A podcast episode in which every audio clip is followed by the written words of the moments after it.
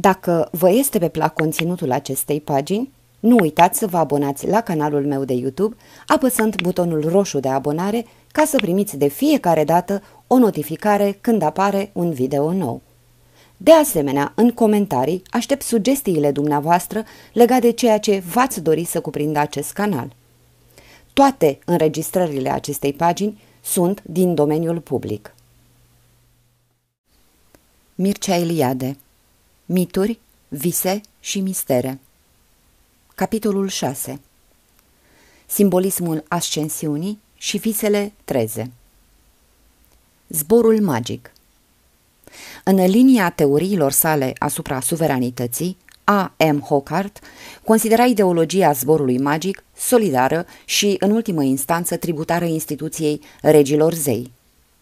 Regii Asiei Sud-Orientale și ai Oceaniei erau purtați pe umeri pentru că asimilați zeilor nu trebuiau să atingă pământul.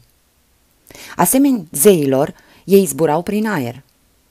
Cu toată expresia ei rigidă, caracteristică marelui antropolog englez, ipoteza nu era lipsită de interes. Ideologia regală implică, sub o formă sau alta, ridicarea la cer. Într-un studiu de mare răsunet, în marginea căruia s-a născut apoi o întreagă literatură, E. Bickerman a arătat că apoteoza împăratului roman comporta o ascensiune de acest gen. Apoteuza imperială are o istorie foarte veche, o preistorie s-ar putea spune, în lumea orientală. Studiind recent ideologia regală și modelul, pattern, ritual al suveranilor din Orientul apropiat antic, G. Windegren a pus strălucid în valoare acest complex ascensional. Cu toate inevitabilele divergențe datorate varietății culturilor și modificărilor impuse de istorie, simbolismul și scenariul ascensiunii suveranului s-au conservat timp de milenii. Mai mult, același pattern s-a menținut în imaginea exemplară și în biografia mitică a mesagerului divin, a alesului, a profetului. O situație analogă se întâlnește și în China. Primul suveran care, după tradiție, a reușit să zboare a fost împăratul Chou Wen, 2258-2208, după cronologia chineză. Cele două fiice ale împăratului Yao, redutabile magiciene, după cum se vede, îi revelează lui Wen arta de a zbura ca o pasăre. Mai există și alte exemple de împărați zburând prin aer. Belaufer a arătat cu prisosință că zborul magic era în China o obsesie care explică mulțimea legendelor referitoare la care sau la alte aparate zburătoare. Se cunosc chiar exemple de răpire apoteoze. Huang Ti, suveranul galben, fu ridicat la cer de către un dragon bărbos, împreună cu femeile și consilierii săi, 70 de persoane cu totul. Dar detaliul că împăratul Chou învățase arta de a zbura de la două magiciene ne lasă să bănuim că acest complex mitico-ritual nu este o creație a ideologiei regale. Într-adevăr, termenii savant cu pene sau oaspete cu pene desemnează pe preotul taoist. A urca la cer zburând se spune în chineză în felul următor. Cu ajutorul penelor de păsări, el a fost transformat și urcat la cer ca un nemuritor. Taoiștii și alchimiștii aveau puterea de a se ridica în aer. Cât despre penele de păsări, ele constituiau unul din simbolurile cele mai frecvente ale zborului șamanic și sunt amplu atestate în cea mai veche iconografie chineză. Este inutil să arătăm în acest capitol în detaliu și pentru fiecare dintre ariile culturale menționate ocazional că zborul celest nu este monopolul suveranilor, că el aparține și magicienilor, înțelepților și misticilor de tot felul. Să constatăm numai că zborul magic depășește sfera suveranității și precede, cronologic, constituirea ideologiei regale. Suveranii sunt capabili să urce la cer pentru că ei nu mai participă la condiția umană. Ori ei nu sunt nici singurele, nici primele ființe umane care au realizat o asemenea mutație ontologică. Nu ne propunem, deci, să decelăm și să descriem situația existențială care a făcut posibilă cristalizarea acestui vast ansamblu de mituri, rituri și legende referitoare la zborul magic. Trebuie să spunem acum că depășirea condiției umane nu implică obligatoriu divinizarea, concept esențial totuși în ideologia suveranilor divini. Alchimiștii chinezi și indieni, yoginii, înțelepții, misticii, ca și vrăjitorii și șamanii nu pretind a fi zei, cu toate că sunt capabili să zboare. Comportamentul lor probează înainte de toate participarea la condiția spiritelor și vom aprecia imediat importanța pe care o prezintă o asemenea participare pentru înțelegerea antropologiei arhaice.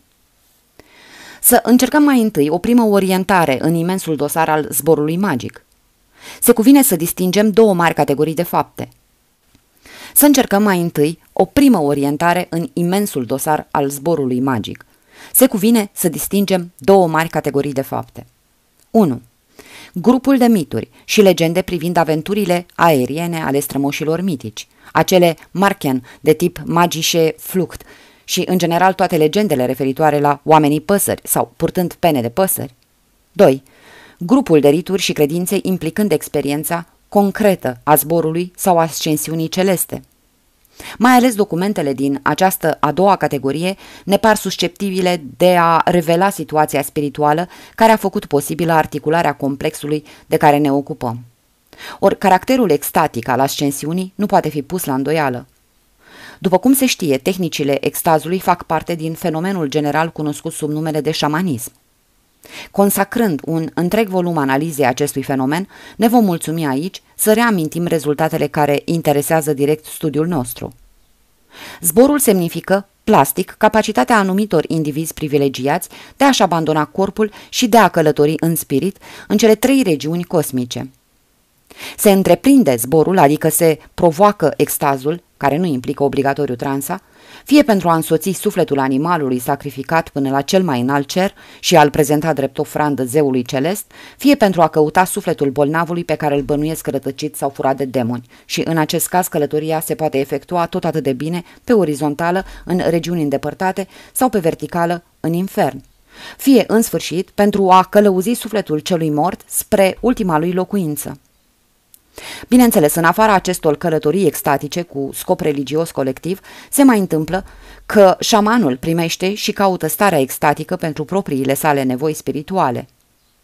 Oricare ar fi sistemul socio-religios care determină și legalizează funcția șamanului, ucenicul șaman trebuie să înfrunte probele unei inițieri comportând experiența unei morți și a unei reînvieri simbolice.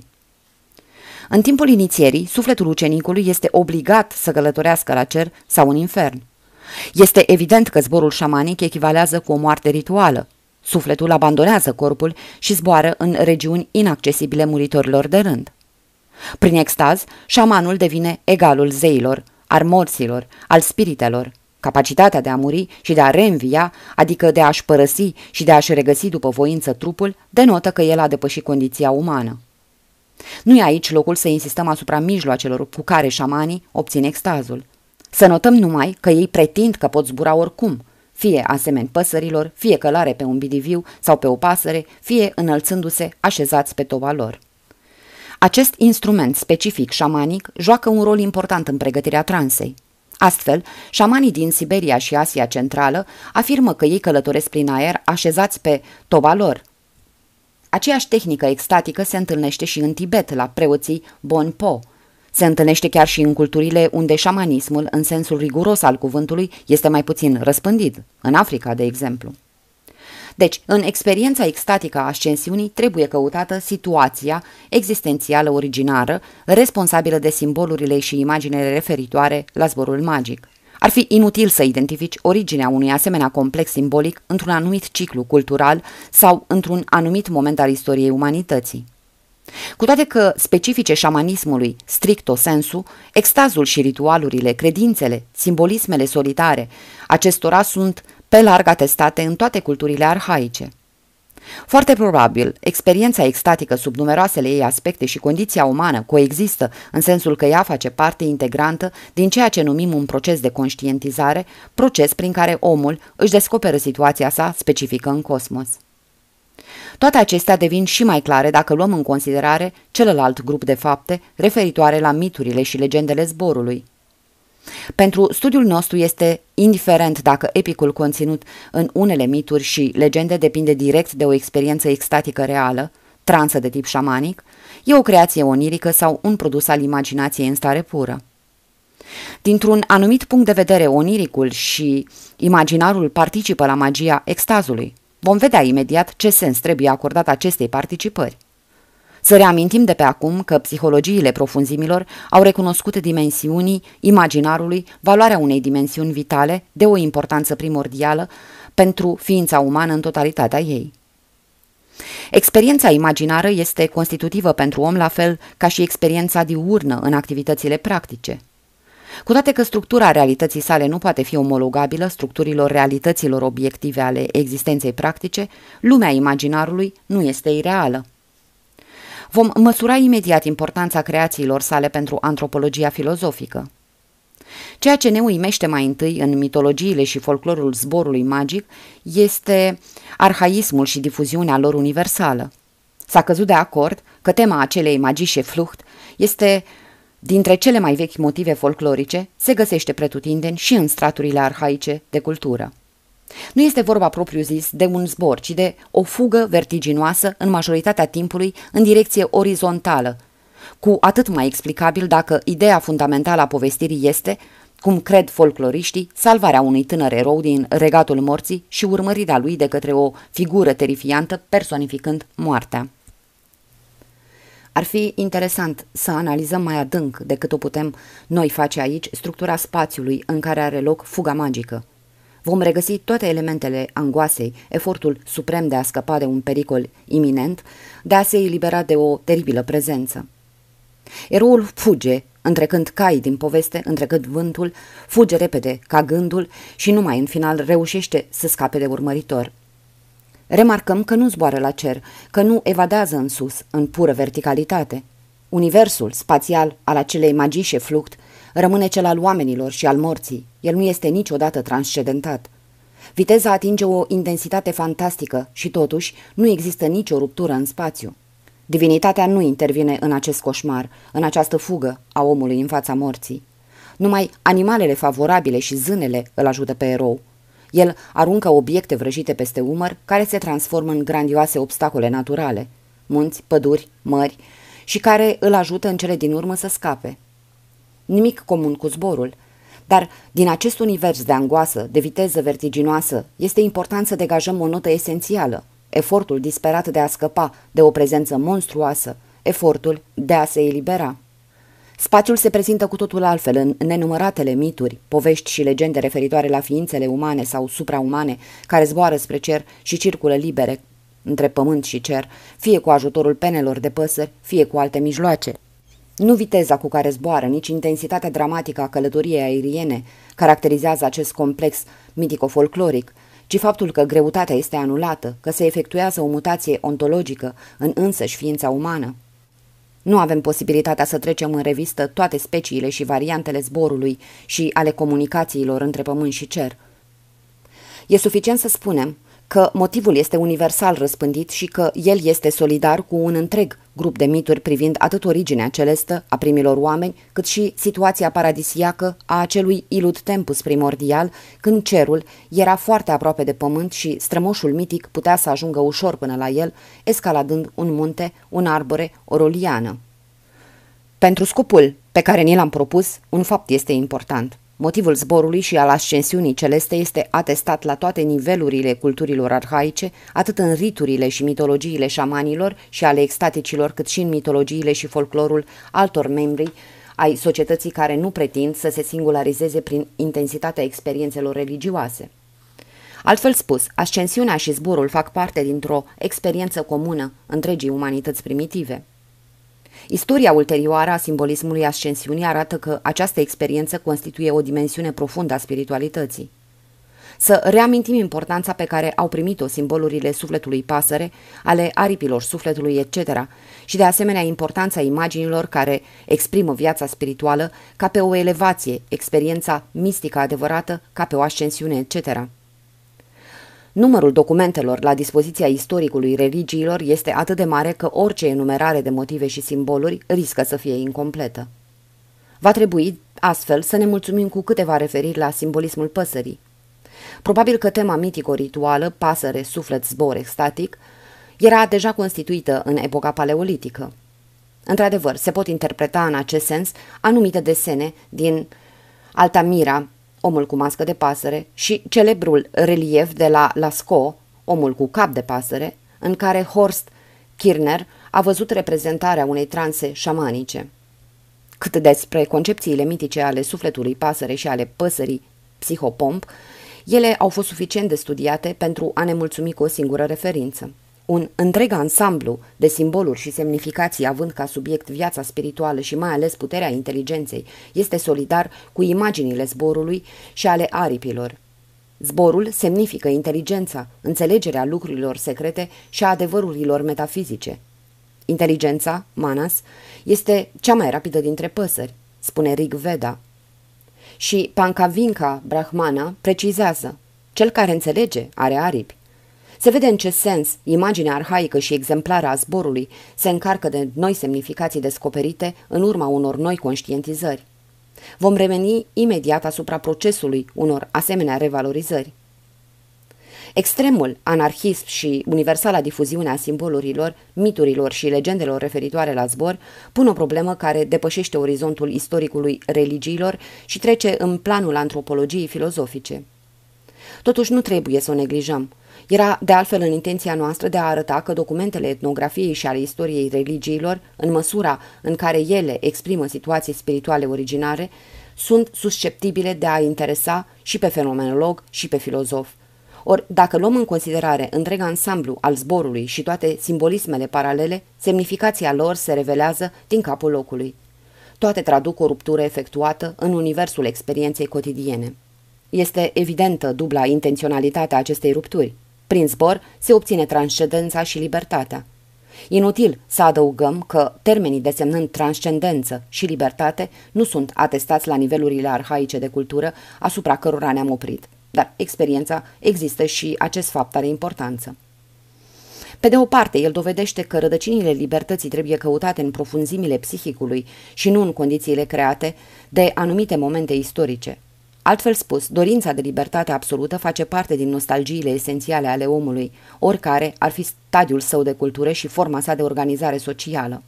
Creația, infinit reluată, a acestor nenumărate universuri imaginare, în care spațiul este transcedat și greutatea anulată, spune mult despre veritabila dimensiune a ființei umane. Dorința de a rupe legăturile care îl țin prins de pământ nu este rezultatul presiunii cosmice sau al unei precarități economice. Ea constituie omul ca ființă viețuitoare, bucurându-se de un mod de a fi unic în lume. O asemenea dorință de a se elibera de limitele simțite ca o decădere, de a recupera spontaneitatea și libertatea, dorință exprimată în exemplul de care ne ocupăm, de simbolurile zborului, trebuie așezată printre caracteristicile specifice omului. Ruptura de nivel efectuată prin zbor semnifică, pe de altă parte, un act de transcendență.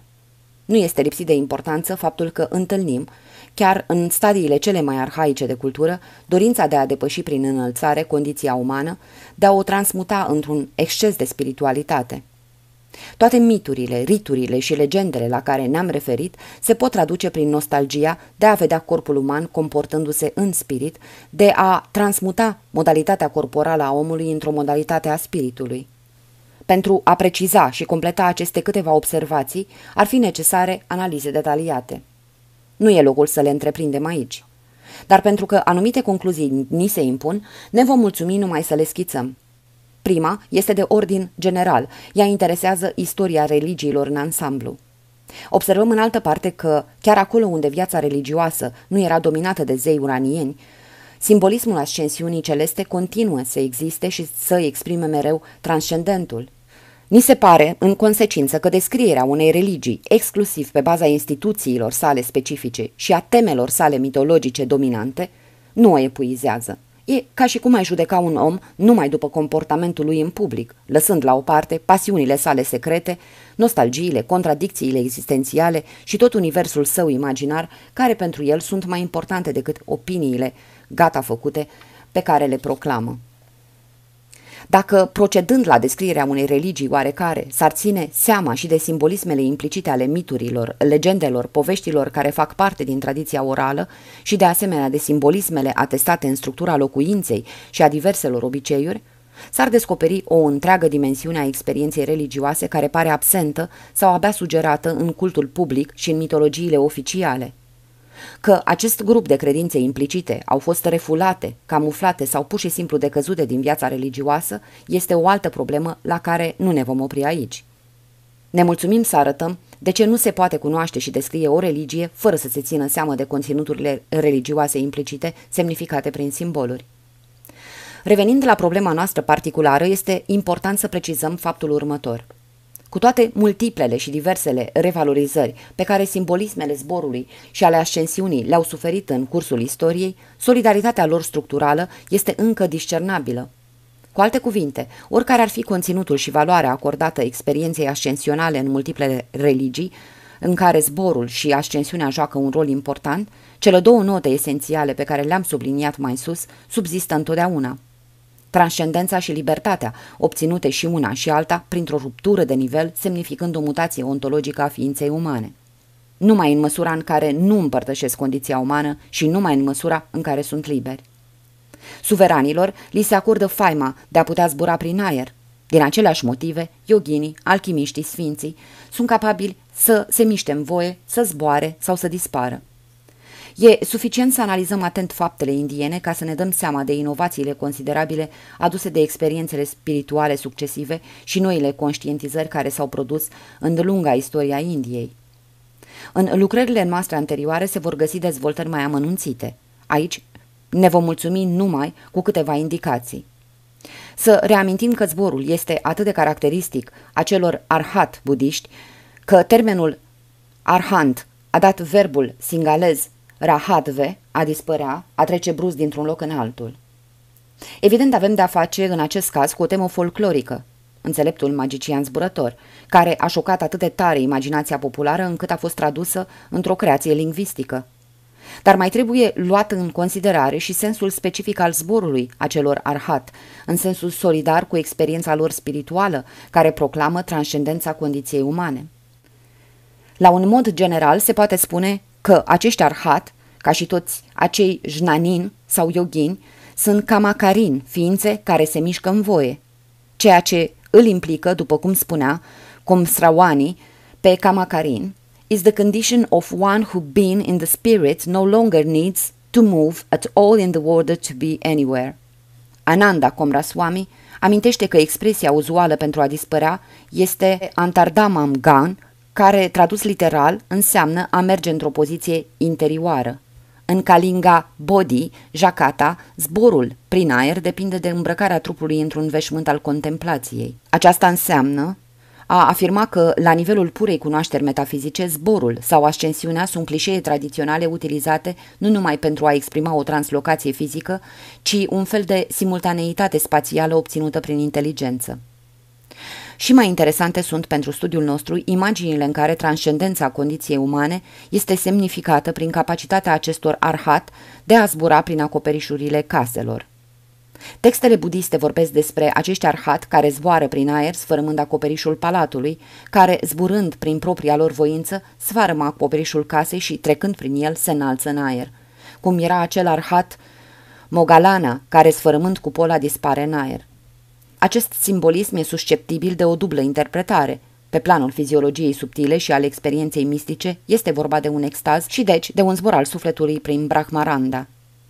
Pe plan metafizic este vorba de o abolire a lumii condiționate. Casa, fiind echivalentul universului, a sfărâma acoperișul casei înseamnă pentru acel arhat a transcede lumea și a se înălța în sus – Oricare ar fi distanța care separă mitologiile și folclorul arhaic al zborului de transcendența lumii obținută în India cu ajutorul tehnicilor mistice și ale cunoașterii metafizice, diversele imagini folosite sunt omologabile. Ar fi necesar un studiu amplu asupra fenomenologiei levitației și asupra extazului ascensional la magicieni, adică la cei care pretind a fi obținut puterea translocației prin mijloace proprii și la mistici. Ne-am putea da seama cu această ocazie de precizia și nuanțele pe care le cere descrierea fiecărui tip, fără să ne mai oprim la nenumăratele lor variante. E destul să amintim extazul ascensional al lui Zaratustra și acel miraj al lui Mahomed pentru a ne convinge că, în istoria religiilor, ca peste tot de altfel, a compara nu înseamnă a confunda.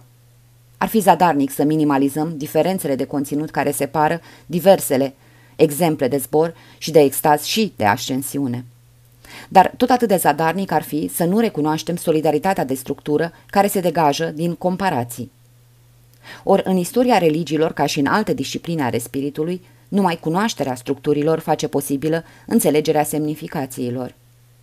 Numai după ce am evidențiat structura simbolismului zborului în ansamblul său, putem înțelege semnificația lui din tâi. Calea e deschisă atunci înțelegerii fiecărui caz în parte.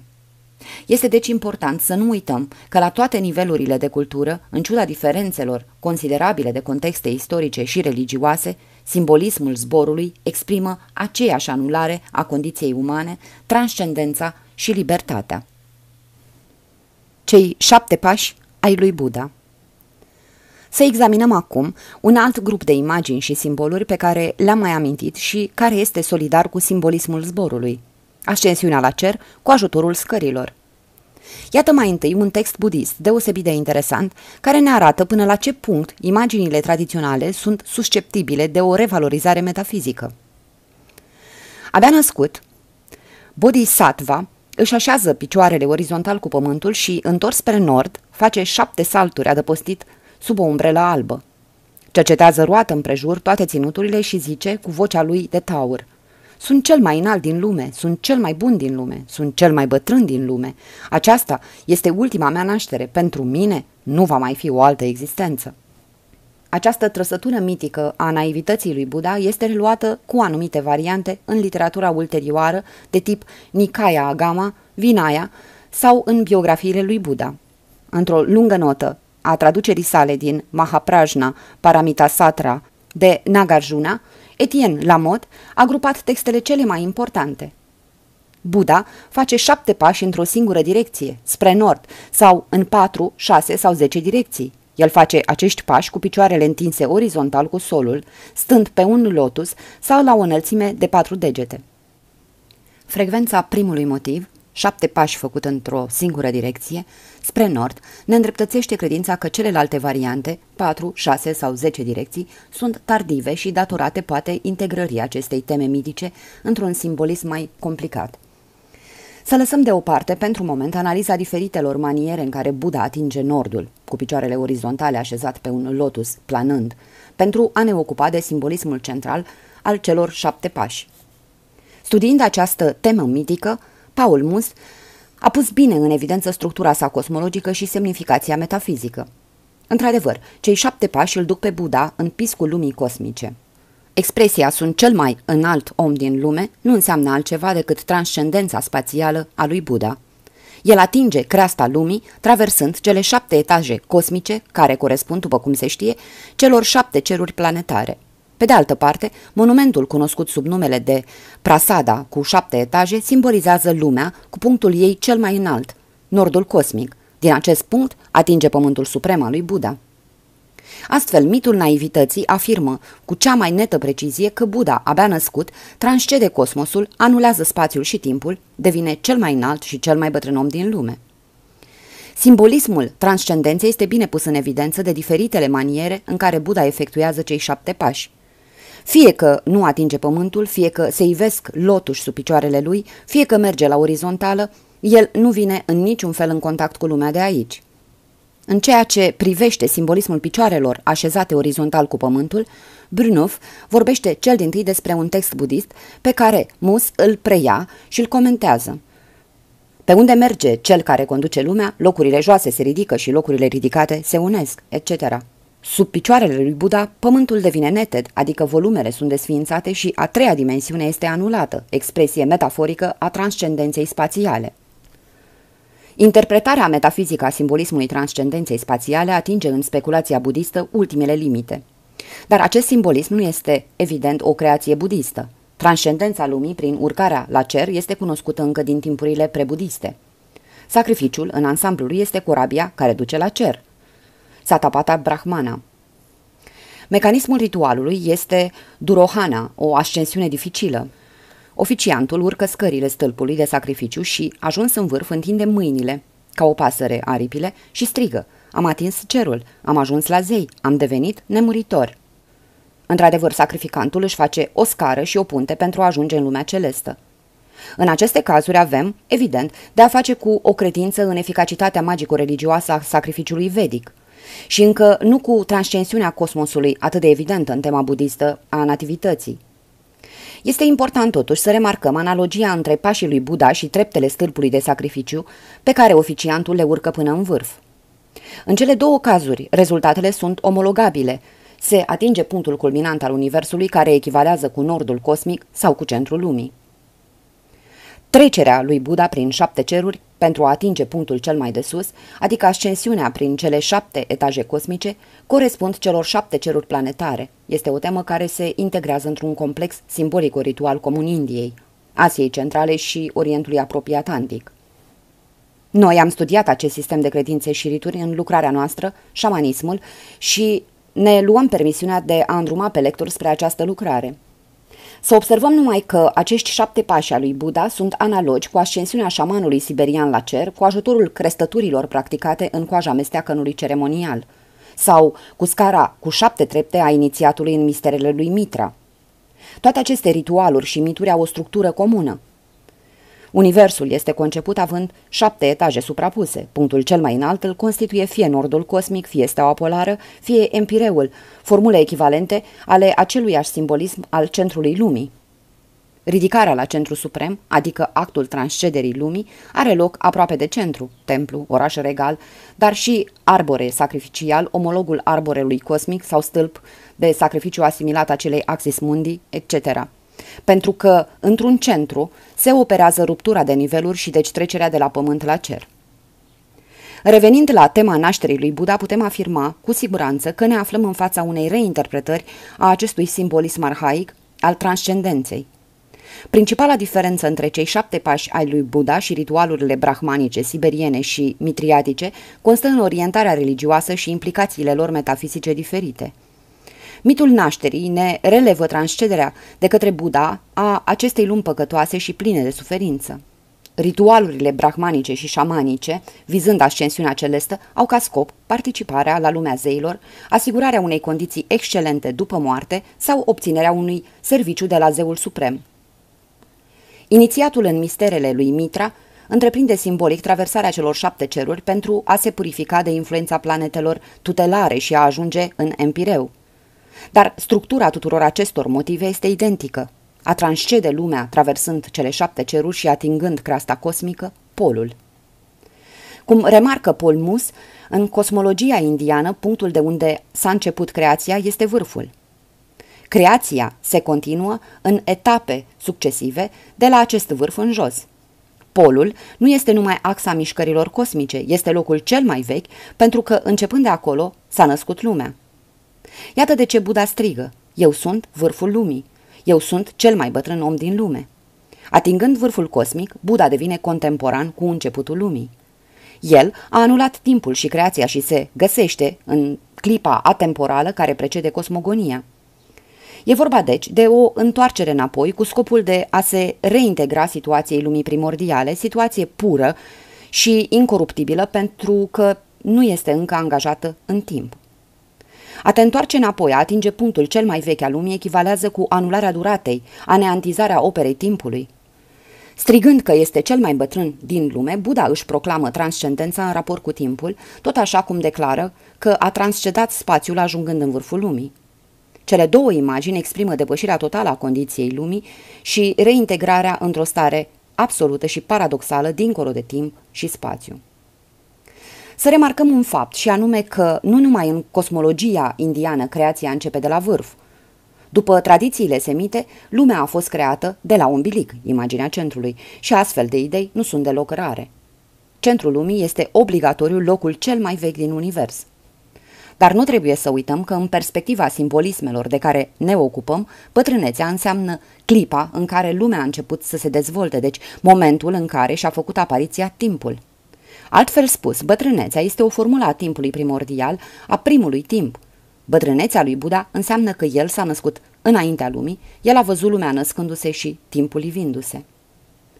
Pe de altă parte, știm că ascensiunea rituală la cer are loc întotdeauna într-un centru. Arborele șamanic se află obligatoriu în centrul lumii pentru că el este asimilat arborelui cosmic, tot așa cum în India stâlpul sacrificial Iupa, nu este decât replica acelei Axis Mundi. Dar un simbolism analog este atestat chiar în structura templelor și a locuințelor umane. Din faptul că toate sanctuarele, palatele, orașele regale și, prin extensie, toate casele sunt simbolic situate în centrul lumii, rezultă că în oricare dintre aceste construcții este posibilă ruptura de nivel. Adică este posibilă, în același timp, transcendența spațială, ridicarea la cer, și transcendența temporală, reintegrarea clipei primordiale în care lumea nu se născuse încă. Ceea ce nu trebuie să ne surprindă, pentru că se știe că orice locuință umană este o imago mundi și că fiecare construcție a unei case noi reiterează cosmogonia. În cele din urmă, aceste simboluri solidare și complementare prezintă toate, în perspectiva proprie lor, aceeași semnificație. Există pentru om o posibilitate de a transcede lumea, spațial mergând în sus și temporal mergând înapoi, sau de andărătelea, transcendând lumea de aici, se recâștigă o situație primordială, starea plenară de la începutul lumii. Perfecția primei clipe, când nimic nu era pătat, nimic nu era uzat, pentru că lumea de-abia se născuse. Prin mijloace multiple și plecând de la puncte de vedere diferite, omul religios se străduiește mereu să regenereze, să se reînnoiască, reintegrându-se periodic perfecției începuturilor, adică regăsind sursa primară a vieții, când viața, ca orice creație, era încă sacră, pentru că de-abia ieșise din mâinile Creatorului. Durohana și visul treaz Se știe că zborul, ridicarea, ascensiunea prin urcarea treptelor sunt teme destul de frecvente în vis. Se întâmplă chiar că una dintre aceste teme devine motivul dominant al activității onirice sau imaginative. Ne permitem să reluăm un exemplu comentat și cu altă ocazie. Julian Green nota în jurnalul său din 4 aprilie 1933. În toate cărțile mele, ideea de frică sau de orice fel de emoție puternică pare legată, într-o manieră inexplicabilă, de o scară. Am observat ieri, pe când treceam în revistă romanele pe care le-am scris. Urmează referințele. Mă întreb cum am putut să repet de atâtea ori acest efect fără să bag de seamă. Copil fiind, visam că sunt urmărit pe o scară. Aceleași temeri le-a avut și mama mea, în tinerețea ei. Am moștenit probabil ceva de la ea. După tot ce am spus despre cei șapte pași ai lui Buddha, se înțelege de ce scara este legată în cărțile lui Julian Green de ideea de frică și de orice emoție puternică. Scara este prin excelență simbolul trecerii de la un mod de a fi la un altul. Mutația ontologică nu se operează decât printr-un ritual de trecere. Și, într-adevăr, nașterea, inițierea, sexualitatea, căsătoria, moartea constituie în societățile tradiționale tot atâtea ritualuri de trecere. O modalitate nu se schimbă decât în urma unei rupturi și aceasta declanșează sentimente ambivalente de teamă și bucurie, de atracție și de repulsie. Din această cauză, escalada nu simbolizează numai accesul la sacralitate, cum am văzut, ruptura de nivel prin excelență, dar și moartea. Numeroase sunt tradițiile în care sufletul mortului urcă scările unui munte sau se cațără într-un copac. Verbul a muri se exprimă în asiriană prin a se agăța de un munte și în egipteană a se agăța. Este un eufemism pentru a muri. În opera lui Julian Green, cum remarcă el însuși cu imire, toate evenimentele dramatice, moartea, crima, revelația dragostei, apariția unei fantome, au loc pe o scară. Altfel spus, imaginația scriitorului regăsește spontan aceeași imagine exemplară a scării, de fiecare dată când unul dintre personajele sale înfruntă o experiență decisivă prin care devine un altul. Freud interpretează ascensiunea pe o scară ca pe expresia camuflată a unei dorințe sexuale. Interpretare unilaterală și, într-un anumit fel, simplistă, pe care psihologii au corectat-o și au completat-o după aceea. Dar chiar semnificația pur sexuală descifrată de Freud nu contrazice simbolismul scării în ansamblul său, căci actul sexual constituie și el un ritual de trecere. A conchide că pacientul care, în visele sale, urcă treptele unei scări, își satisface în acest fel o dorință sexuală ascunsă în subconștient, este un alt fel de a zice că în profunzimea ființei sale, acest pacient se străduiește să iasă dintr-o situație împietrită, dintr-o situație negativă, sterilă. În cazul unei stări psihice în criză, visul în chestiune, tot cu aceeași semnificație pur sexuală atribuită lui Freud, arată că dezechilibrul psihic ar putea să se rezolve printr-un act sexual dorit, adică printr-o modificare atât de profundă a situației pacientului, că ea ar putea fi omologată cu o schimbare de comportament, adică a unui mod de a fi. Cu alte cuvinte, interpretarea freudiană a imaginii scării ca cifru și a unei dorințe sexuale inconștiente își are locul perfect printre multiplele semnificații ale trecerii ilustrate de scară în ritualuri și în mituri. Rămâne de știut dacă metoda reductivă a psihanalizei freudiene dă dreptate funcției simbolului. Problema e prea complicată pentru ca să o putem aborda în aceste câteva pagini consacrate simbolurilor zborului și ale ascensiunii. Să amintim totuși că R. de Sual folosește cu succes tehnica visului treaz și a obținut vindecarea chiar acolo unde un tratament psihanalitic nu adusese nicio ameliorare notabilă. Ori tipul de vis treaz pe care Desual îl cere cel mai adesea pacientului să și-l imagineze este chiar urcarea pe o scară sau ascensiunea pe un munte. Altfel spus, se obține vindecarea psihică, reanimând prin imaginație activă anumite simboluri care comportă în propria lor structură ideea de trecere și de mutație ontologică. În planul de referință a istoricului religiilor, aceste simboluri exprimă în același timp situații asumate de om și realități pe care el le înfruntă, care sunt realități sacre, pentru că la nivelurile arhaice de cultură, sacrul este realul prin excelență. Astfel, s-ar putea zice, simpla repetiție prin intermediul unei imaginații active a anumitor simboluri religioase, mai exact atestate din abundență în nenumărate religii, se traduce printr-o ameliorare psihică și duce în cele din urmă la vindecare. Cu alte cuvinte, psihagogia visului treaz ascensional ar fi o aplicație în domeniul activității psihice inconștiente a unei tehnici spirituale. Aceasta reiese cu atât mai limpede cu cât aflăm că R de Sual sugerează pacienților săi nu numai să-și imagineze că urcă pe scară sau un munte, ci chiar să-și imagineze că zboară. Pe drept cuvânt, Guston Bachelard definea tehnica visului treaz ca pe o formă a imaginației mișcării. Elevația sufletului e însoțită întotdeauna de seninătate. În lumină și în înălțare se formează o unitate dinamică. Am scos în evidență în paginile de mai sus semnificația zborului și ale ascensiunii în folclor, în istoria religiilor și la mistici. S-a putut constata că este vorba tot de un ansamblu de imagini ale transcendenței și libertății. Dacă vrem să evităm cazualismul simplu propus de metoda reductivă, suntem obligați să ne oprim la această concluzie pe planuri diferite, dar solidare, ale oniricului, ale imaginației active, ale creației folclorice și mitologice, ale ritualurilor și speculațiilor metafizice, în sfârșit pe planul experienței extatice, simbolismul ascensiunii semnifică întotdeauna sfârșitul unei situații pietrificate, limitate, ruptura de nivel care face posibilă trecerea spre un alt mod de a fi. Și, în cele din urmă, semnifică libertatea de a se mișca, adică de a-și schimba situația, de a anula un sistem de condiționări. Se observă că putem pune în evidență în contexte multiple, onirice, extatice, ritualice, mitologice, etc., semnificații complementare, dar structural solidare, pe care să le ordonăm într-un pattern. Mai mult, nu vom reuși să decriptăm tot ceea ce un asemenea pattern ne prezintă într-un fel de mesaj cifrat decât dacă, după ce am decodat una câte una semnificațiile particulare, urmărindu-l și în propriul lui plan de referință, ne vom strădui să le integrăm pe toate unui ansamblu. Căci fiecare simbolism face sistem și nu-l putem cu adevărat înțelege decât în măsura în care îl cercetăm în totalitatea aplicațiilor sale particulare. Acestea fiind spuse, nu ne putem împiedica să constatăm că simbolismul ascensiunii își revelează semnificația lui cea mai profundă când este descifrat din perspectiva celei mai pure activități a spiritului. Am zice că el își dezvăluie adevăratul mesaj în planul metafizicii și al misticii. S-ar mai putea spune că, datorită valorilor semnificate de ascensiune în viața spirituală, înălțarea sufletului spre Dumnezeu, extaz mistic, etc., Celelalte semnificații revelate în planul ritualului, al mitului, al oniricului, a psihagogiei, devin pentru noi complet inteligibile, ne descoperă intențiile lor secrete.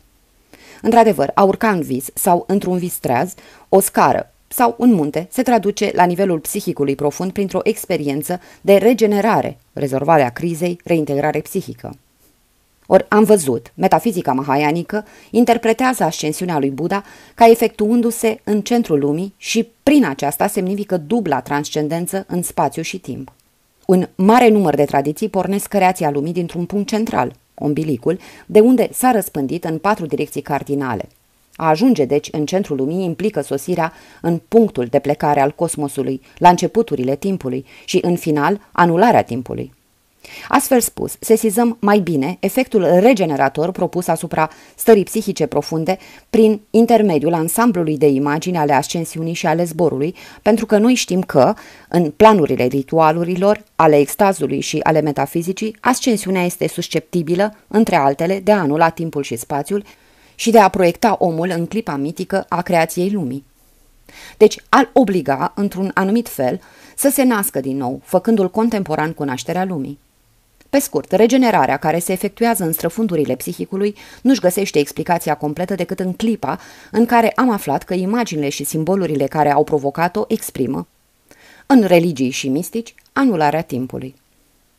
Problema e mai puțin simplă decât pare. Psihologii profunzimilor au declarat, e adevărat, că dinamismele inconștientului nu sunt regizate de categoriile spațiului și ale timpului așa cum acționează ele în experiența conștientă. Jung afirmă chiar că, din cauza caracterului atemporal al inconștientului colectiv, când îi se ating conținuturile, se obține experiența eternității și că tocmai reactivarea acestor conținuturi se traduce printr-o regenerare totală a vieții psihice. Și aceasta e cu siguranță adevărat. Dar o dificultate subzistă. Există o anumită continuitate între funcțiile pe care le îndeplinesc sau mesajele pe care le transmit anumite simbolisme la nivelurile cele mai profunde ale inconștientului și semnificațiile pe care le revelează în planul celor mai pure activități ale spiritului. Ori această continuitate este cel puțin neașteptată, căci psihologii constată, în general, opoziția și conflictul între valorile inconștientului și ale conștientului, și filozofii opun adesea spiritul vieții sau materiei vii. Evident, rămâne mereu o rezolvare dacă se recurge la ipoteza materialistă, explicația prin reducerea la o primă formă, oricare ar fi perspectiva în care se situează apariția acestei prime forme. Există o mare tentație de a căuta originea unui comportament, unui mod de a fi, unei categorii a spiritului, etc., într-o situație antecedentă, într-un anumit fel embrionară, se știe câte explicații cazualiste au fost propuse de materialiștii de toate categoriile pentru a reduce activitatea și creațiile spiritului la cutare instinct, glandă sau traumatism infantil. În anumite privințe, aceste explicații ale realităților complexe prin reducerea lor la o origine elementară sunt instructive, dar ele nu constituie propriu-zis niște explicații. Se constată numai că orice lucru creat are un început în timp, ceea ce nimeni nu s-a gândit să nege. Dar este evident că starea embrionară nu explică modul de a fi al adultului. Un embrion nu are semnificație decât în măsura în care este ordonat și raportat la un adult. Nu fetusul explică omul, ci modul de a fi specific al omului în lume se constituie exact în măsura în care el se depărtează de o existență fetală. Psihanaliștii vorbesc de regresii psihice până la stadiul fetal, dar este vorba de o interpolare, Desigur, regresiile sunt mereu posibile, dar asta nu înseamnă nimic mai mult decât aserțiunile de tipul următor. Materia vie se întoarce, prin moarte, la stadiul materiei pur și simplu, sau o statuie poate regresa la stadiul ei primar de natură brută dacă e ruptă în bucăți. Problema este alta. Începând din ce moment o structură sau un mod de a fi sunt constituite. Nu e niciun fel de mistificare dacă se neglijează ceea ce a precedat actul constituirii. A crede în aplicarea unei demistificări, demonstrându-se, de exemplu, că o valoare sau alta a spiritului are o preistorie adesea penibilă, nu are sens. E tot una cu a remarca în fața unui elefant că el a fost mai întâi un fetus. Revenind la studiul nostru, remarcăm că e lipsit de sens să explicăm funcția simbolurilor plecând de la fazele germinale – din potrivă, sensul ultim al anumitor simboluri nu se revelează decât la maturitatea lor, adică numai când se poate lua în considerare funcția lor în operațiile cele mai complexe ale spiritului. Ori trebuie să o mai spunem odată, aceasta pune întotdeauna problema raportului între substanță sau materia vie și spirit. În cele din urmă se ajunge în planul filozofiei. Nu e lipsit de interes să amintim că acest raport paradoxal a turmentat chiar de la început gândirea filozofică indiană. Se cunoaște destul de bine în Occident una din soluțiile exemplare, cea dată de Vedanta, care tranșează chestiunea negându-i substanței orice suport ontologic, declarând că este iluzorie, Maia. Dar se cunoaște mai puțin cealaltă soluție propusă de Samkhya și yoga, care ar putea tenta într-o zi un autor pentru a explica prin ea conceptul de inconștient colectiv al lui Jung. Samkhya presupune două principii, substanța și spiritul. Acesta din urmă manifestându-se întotdeauna la modul individual. Asta înseamnă că Samkhya și yoga resping identitatea între spiritul individual și spiritul universal, postulată de Vedanta.